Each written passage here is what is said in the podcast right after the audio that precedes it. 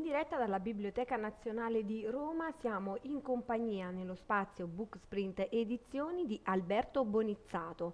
Ciao Alberto, benvenuto.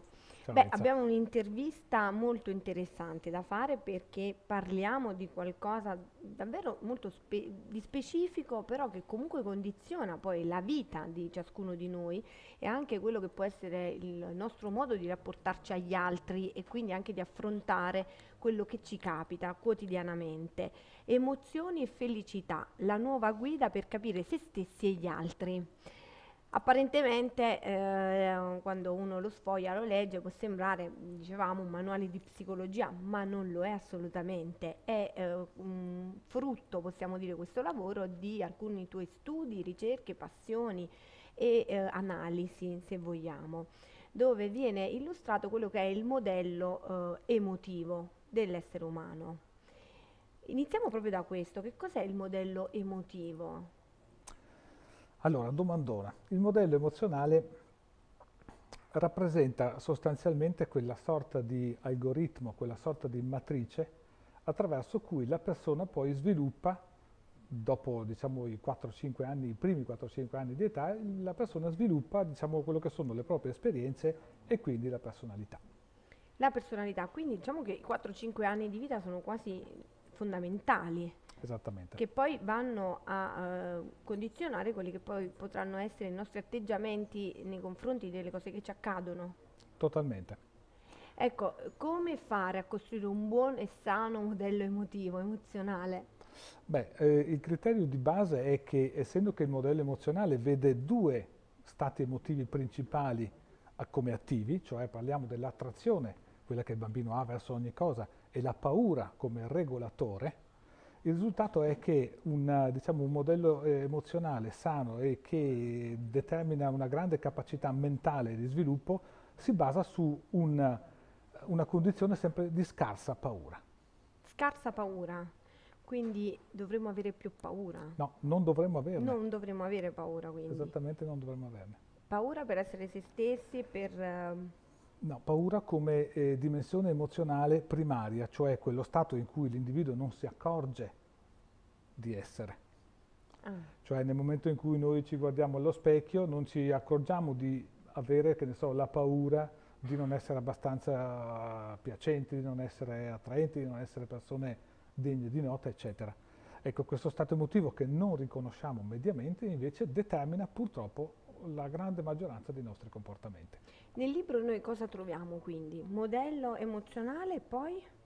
Eh, la, Come è strutturato il libro? Sì, allora è, è un libro strutturato per capitoli, eh, non secondo una sequenza, quindi è un libro strutturato più secondo una funzionalità che secondo una, una sequenza. Quindi abbiamo che eh, all'inizio viene descritto il modello emozionale di come questo è costruito, la sua genesi, ehm, come funziona nel senso strutturale del termine. Poi abbiamo... Quindi anche la mente, proprio lo studio della È un modello generale di sì. mente, sì.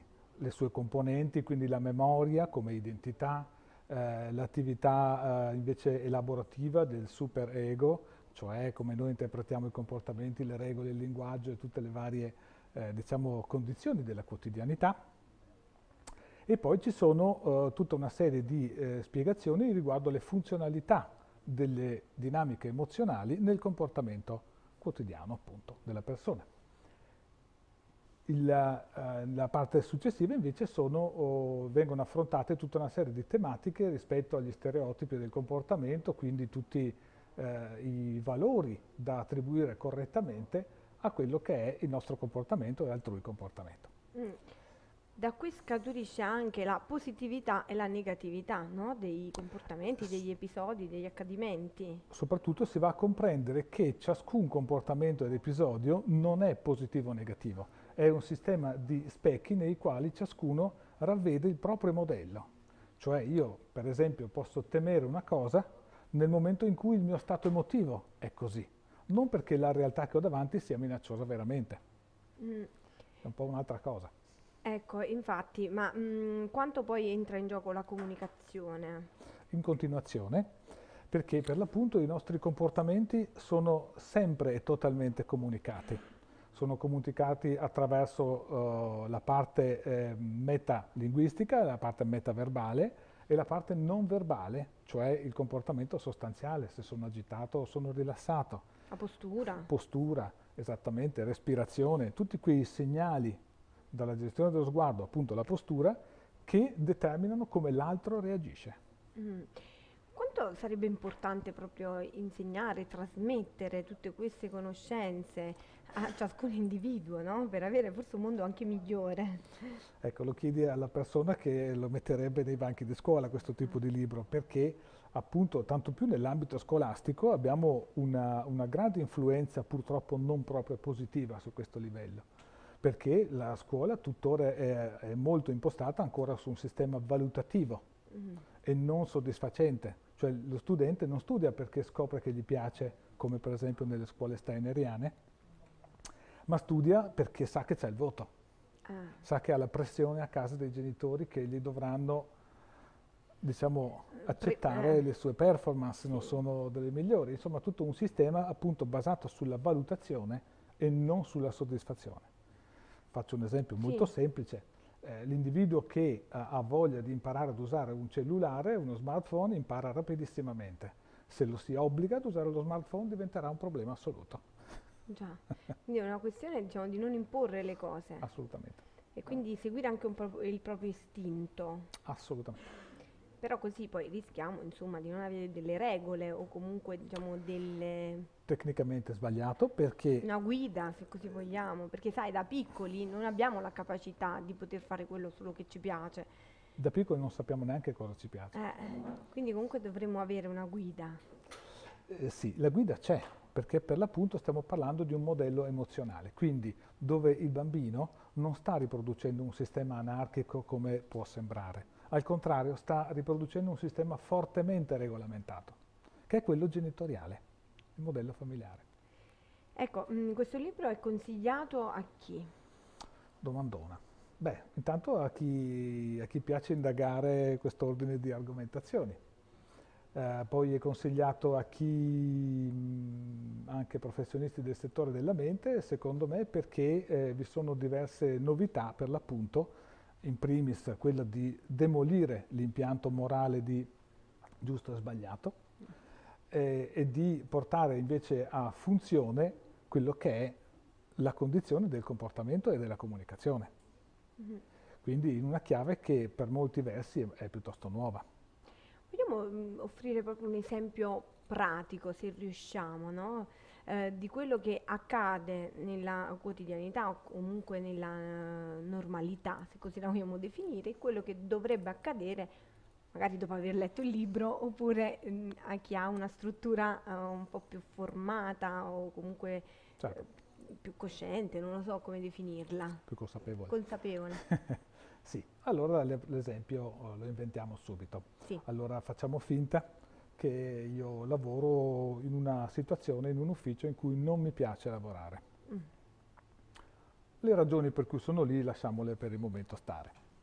Accade che questa condizione determina una frustrazione della mia percezione di me stesso, quindi non sono soddisfatto e quindi mi vedo sostanzialmente incapace.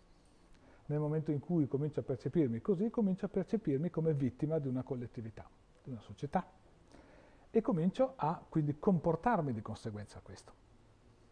Questo cosa determina? Determina che io arrivo a casa e cerco in mia moglie maggiori attenzioni di quelle che sarebbero, diciamo, aspettabili da lei.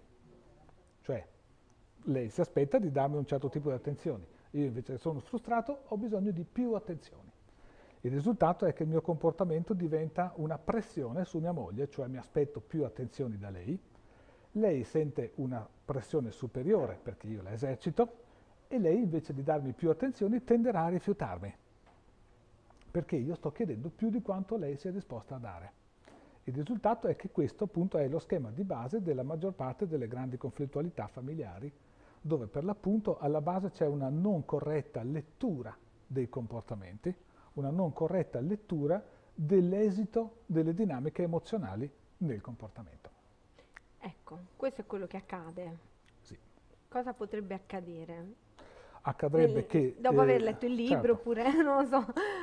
Che nel momento in cui io mi rendo conto di che quanto... lavoro la, in un ambiente che non mi soddisfa, che non mi, che non mi soddisfa piace, che cosa faccio? Beh, in primis posso, Cambiare lavoro, posso vabbè. separare... No, no, diciamo no, che non c'è possibilità. No, non è questo okay. il parametro. Okay. Il parametro è che io in realtà posso produrre delle condizioni soddisfacenti del mio lavoro, che io faccia il netturbino o che faccia il manager, e non pensiamo che i due non siano frustrati, tutti e due i tipi di lavoro, il risultato è come io affronto questo e quanto io in questo, in questo tipo di attività focalizzo le mie soddisfazioni, mm. che dipendono da me e non dalla collettività. In questo senso, quindi, il primo fattore nel comprendere l'emozionalità, il primo fattore che cambia è come io mi pongo verso il mio lavoro e che evito sostanzialmente di portare a casa frustrazioni e scaricarle su mia moglie, in questo esempio. Mm. Il risultato è che ovviamente se io non scarico pressioni su mia moglie, mia moglie non si sentirà oppressa dal mio atteggiamento e di conseguenza l'agire reciproco sarà meno vincolato da pressioni. Esterne. Interne. Interne. Perché io se vado a casa frustrato, io faccio pressione su mia moglie. Ecco, però la moglie potrebbe anche capire la frustrazione del marito se, e quindi essere si è distratta. Si è addestrata e poi no, non è per sempre. Cioè nel senso che se un rapporto sentimentale diciamo, soffre di questo tipo di pressioni anomale, uno regge, ha pazienza per un po', dopo si rompe anche un po' le scatole.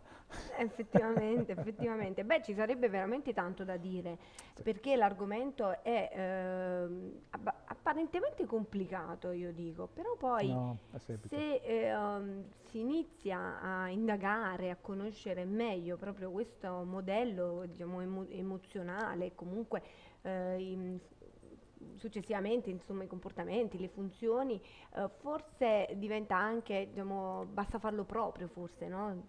Cioè, sì, sì, è un'indagine personale dentro di sé, senza dubbio. Dopodiché diventa comunque qualcosa diciamo, di semplice. semplice perché di semplice. la questione è riconoscere appunto quando nel nostro assetto interno la paura va a sovrastare la soddisfazione. Mm. Emozioni e felicità il titolo? Sì. Perché? Perché per l'appunto eh, le emozioni, quindi questo, questo sistema mh, doppio tra paura e attrazione, qualora la, qualora la paura non supera l'attrazione, l'individuo non entra in uno stato di conflitto, quindi non entra in sofferenza. Bene, quindi felice. Allora. Alberto, mh, mm, dobbiamo semplicemente leggere questo libro, secondo me, per renderci conto del mondo che c'è dentro la nostra mente, soprattutto dentro noi stessi, e cercare insomma di applicare quanto più possibile quelle che sono le tue, i tuoi suggerimenti, i, le tue analisi, le tue interpretazioni e quindi avere anche degli atteggiamenti positivi, secondo me. No, direi più che altro non disturbati dalla paura non disturbati, dalla, non disturbati dalla paura. Questo è forse il messaggio di base del, del, nostro, del, nostro, Alberto. E allora grazie davvero per essere stato con noi. Di nulla. Io vorrei soltanto, lo so che c'entra poco col libro, però è emblematico anche il tuo orecchino. Lo possiamo dire, no? Sì. Ah, questo orecchino l'hai trovato per caso? L'ho trovato per terra un giorno che ero profondamente in crisi, sul lavoro non ero soddisfatto e, ehm, quindi non, non, riuscivo in quel giorno a vedere vie di uscita per un lavoro che non mi appagava. E eh, camminando sulle rive del lago di Garda vedo per terra questo strano oggetto che riconosco e ricevo l'ispirazione. Sostanzialmente mi sono detto, bene, questa specie di, di sciabola, di scimitarra, deve aiutarmi a ricordarmi di eh, tagliare, di eliminare le situazioni professionali che non mi piacciono. nel giro di pochissimo ho circa decuplicato i miei redditi. Bene, quindi, quindi è stato un segnale, un segnale sì. forse che ti ha aperto e illuminato la mente, perché dentro di te già sapevi forse... Certo, eh, è un simbolo. Però è un simbolo, è un simbolo. Bene, allora, grazie davvero Alberto Bonizzato, Emozioni e Felicità, la nuova guida per capire se stessi e gli altri. Noi ve lo consigliamo.